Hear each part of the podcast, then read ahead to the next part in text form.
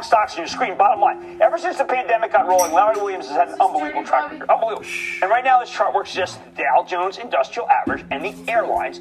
Textbook reopening stocks, as I said at the top of the show, could have a nice run over the next couple months before they take a breather and then come roaring back at some point in the second half. I wouldn't be surprised if he's right. I gotta tell you, I find this stuff fascinating.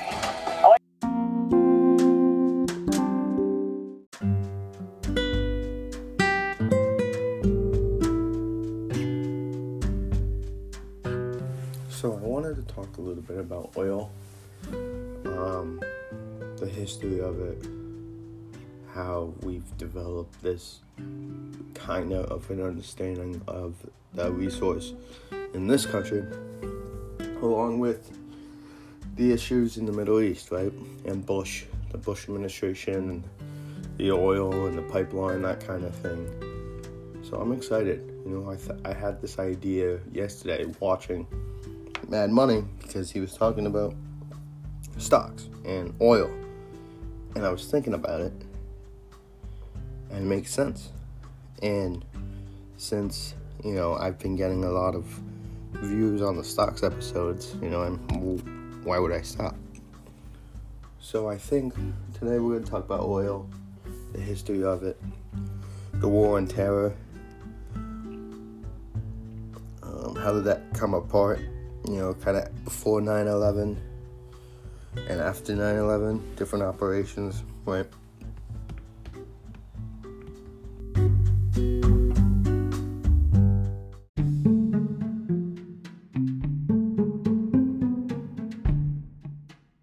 What he's basically saying, right, is within the next few months, with the US kind of rejoining the world, right, and the creation and their allies, such and such forth, oil, the stock, right? I'm not talking prices, stock is gonna shoot again because it has this historical wave every 10 years, he said so far, every decade. And you might see a little, you know, dip here and there, but it's one of those very, very like historical, accurate, you know, stocks. Don't get now. It is a pandemic. Things are different. Eh, it's 2021, right? But oil is going to still be needed, especially now. You know, as we try to switch to natural resources, we need some that we have in place to get through what we need to get through. It's just one of those such a necessity that I don't think we'll ever. I mean, we could. I think eventually, maybe one day, get away from it. But again, you know, a scientist has to come up with something somewhere, find something. And that's very hard. So I think as time moves on, right, as the stock of oil evolves these next few months, don't be afraid to sell if you think there's a high point. Talks about it a lot, you know. It's fine. You want to sell, you sell. That's your decision. If you see a little default and you hold and you think there's gonna be another one, I'm okay with that too. Because I think both are very reasonable and they make a lot of sense right now. Um, you know, besides airplane, that kind of thing, besides those stocks, you know, I think oil could be one of the biggest ones. So, we're gonna start. Well, I guess we already started, but we're gonna go from here, where they go backwards, and kind of talk about oil in this country, and the in the the employment or the how do you say the you know the the place of oil that was you know maybe pre Bush and then even after Bush. I would say even before you know it's hard. It's very hard. We're going to talk about it. We're going to talk about the history of oil not who made it this and that but the history of the stock, its contribution to the world. Obviously, we know it's a very big contribution to everything we do in everyday life. So, how does that affect the stock moving forward? Because you might be afraid, well, you know, it's not very high right now, but if I wait a day or two, what if it goes incredibly up, right? Those are some of the things you have to kind of play with moving forward.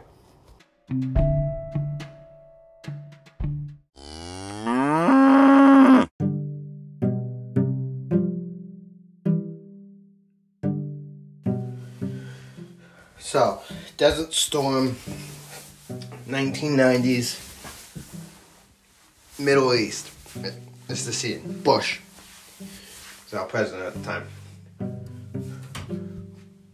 We get involved for one simple reason the oil resource. This is now, don't forget, this is pre 9 11. So after 9 11, America and the presidents and the people running the country were able to develop more of a nationalistic American stance for what they were doing. But it doesn't change the fact, right? Like, the fact is, they were there before. And this act after 9 11 was just gonna keep the conflict going, as they say. Um, Gulf of Tonkin, you know, stuff like that. Um, you know, to keep conflicts going. That's really what 9 11 was for America. Um, do I agree with it? That's another podcast for another day. Um, I don't. I I think what happened at 9/11 and the repercussions and the reactions to it by America were the right ones because think about it, right? Like, what are you gonna do? Let someone come into your house and destroy the place, rip shit up? No, you're gonna fight back. This is my home, right? So that's how we felt. But again, what did that bring? What's the negative side of that? Racism. Towards who? Middle East. Because not all of them are that bad. But the media and the country and the people leading this country thought they were. Now, I I think we still face an issue with that when we talk about today. Um, I think some of one of the reasons we might face that issue is really, I mean, we've said it before, and I'm, I'm going to say it again. I'm sure. Lack of education, lack of understanding human basic rights. Live, literally just live right? We like don't understand. Americans were so upset with what happened after 9/11. They could not see the foreshadowing of Desert Storm and the oil pipeline and the oil that we were taking from them, basically. Um, like they it it, it was theirs. Like we took it just straight up like i don't know i can't be much more clear about that you know? Like we took their resources because we wanted to. Because we wanted to find a cheaper output. Now i'm all for finding resources finding this, finding that. What I am not for, however, is doing it by force, costing lives, costing family members to.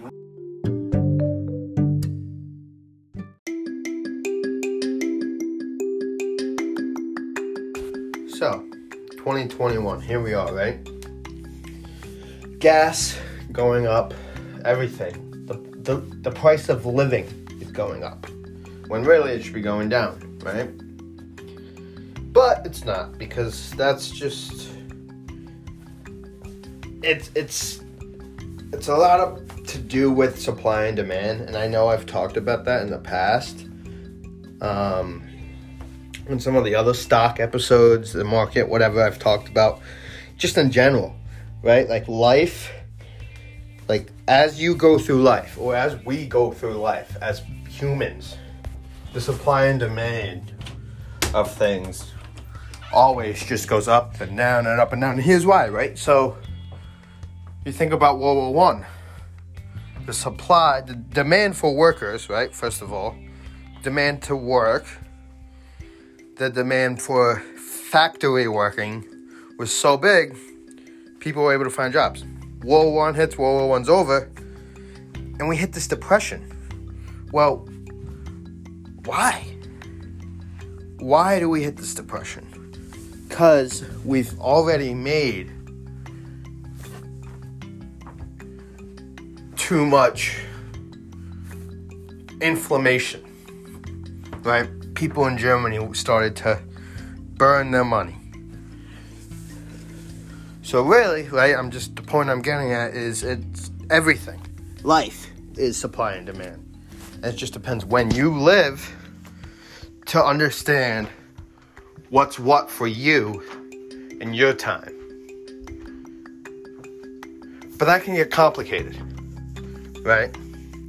Because not everyone agrees with going to war.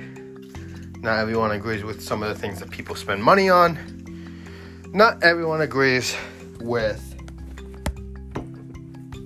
everything, right? Straight up. Like, no one agrees completely. And that's the nice thing, side note, about Steve and I, is I think Steve and I have disagreed a lot. Also, we've agreed a lot. But we both understand the ideas of supply and demand. You know, we both understand that it's history. Yes, history is ugly and not pretty at all in any way, but it's important, right? You don't learn it, you're gonna repeat it. That's the big thing. I've said that before. It doesn't repeat itself, right? I've said this before. My favorite sentence. I heard this. I forget who said it to me. Maybe in a dream. History doesn't repeat itself. It rekindles. Oil, the stock oil, doesn't repeat itself. It rekindles.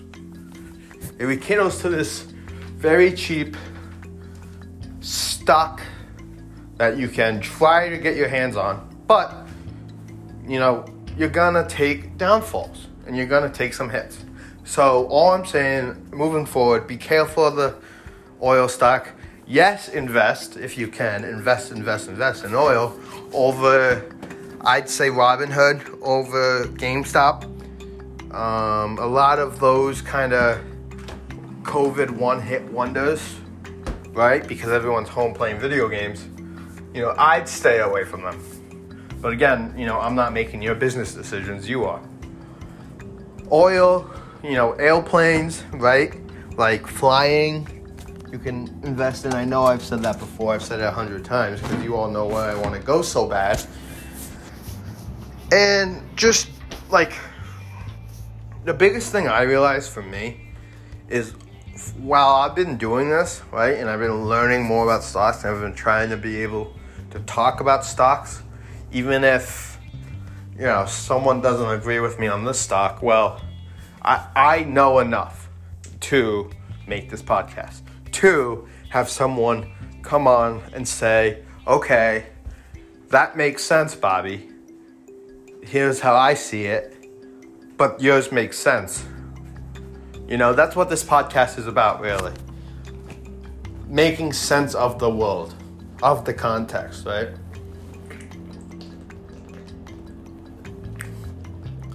So why why would we have some downfalls in it, right? And you might want to pull your money out. And if you do, by all means do. If you think this is the highest price oil is going to be for a very long time, take your money, right? Steve Miller Band. Take your money and run. Obviously, don't actually steal money, but take your money and run, baby. Like, go for it. There's nobody gonna stop you. You are control of your investments. You know, and you know, going back to Robinhood real quick. You know, the issue over there. I think Dave Portnoy, if you haven't yet, go check out his um, interview with Vlad, right, the CEO. Fantastic interview. Um, he was very. It was a side of Portnoy that I never seen before, but it's also a side that I have. I had a lot of respect for the man before for what he's done in this world. I have a lot of respect for him. But watching that, you know, even just a few minutes, I watched the whole thing, but you can really understand that this guy, yes, people think he's an asshole. Yes, this, yes, that, whatever. Fine. But at the end of the day, the dude really cares. And that's one of the biggest things you have to remember when dealing with stocks. And you have situations, you know, I don't know if you can cut off a stock like oil, right? GameStop obviously isn't as big as oil. You can cut it off and maybe, obviously, not get away with it, but you know, you cut off the oil stock, you're not gonna be pretty for anyone for a few hours or whatever the case may be. But it's not out of the picture, and that's what scares me. Because if you can stop GameStop, right, G- GMC, these kind of stocks, you can just stop them stop the people from making the money, then why? What would it take for someone to stop the oil stock? Just stop making oil? No. You just stop. You turn the stock off. You're only allow to sell, and then you put people in a bind, like this again. Now, I would not recommend trying to make it in life off of stocks off of investing, off of a business. I would not try to have a life starting a business with, you know, stocks, whatever the case, blah, blah, blah. Stores, different. Business, like local business, small businesses, different. I'm saying that you don't start a life or you don't have your, your primary source of income it should never be the stock market ever ever that money should be for personal use. And you should only put in, this is my rule of thumb here. Moving on, you know, just talking about stocks. You should only put in to a stock the amount of money you get paid on a weekly five day check. You might get paid bi weekly, whatever the case is. If you figure out how much you make a week, that's what you should be spending on. Because the price of living, as I already said, has gone up, right? It has gone up. Hand sanitizer, everything. You know, a buddy of mine, Ethan, um, you guys, I've talked about him before, you know, found hand sanitizer. I think it was in his house or something, whatever. That was from 2018. So pre COVID. So the real, the real deal. And you think about, well, that's all the same. Supply and demand. Don't forget, don't ever forget supply and demand. They're not gonna make them as good as the pre-COVID ones right now because they need to just get them out there. Oil, same thing. When we get to flying again, sorry, when we get to more flying, not just private flying all over the world, oil's gonna go back up. So buy it now. Take a risk. But the thing that I realized in my life is you need to take a calculated risk. Don't just take a risk to take a risk, right? Risk takers are not risk taker, risk takers in the name. Risk takers are smart people who are taking a chance. Risk and chance, two different things. But when you take a smart risk, you're making a smart chance. You're taking a smart chance. When you take a risk, you're just taking a risk. So that's what my rule of thumb is for people is when you first start to invest and you, you know you have little to no income, you're trying to figure out your life, start with either what you make on a paycheck weekly so you can replace it or less than that. Personally, you know, I started investing. Um, my, my, I actually started investing in oil. But I invested a dollar. that was it. After my $5 deposit, because you need to put, you know, you have to put a minimum of something, right? I did a dollar. If I'm feeling good, I'm gonna add another dollar. If I like where the stock's going, it might be going down on the paper, but the stock price is up, right? It's 25 cents, whatever the case is for the share. Take a chance.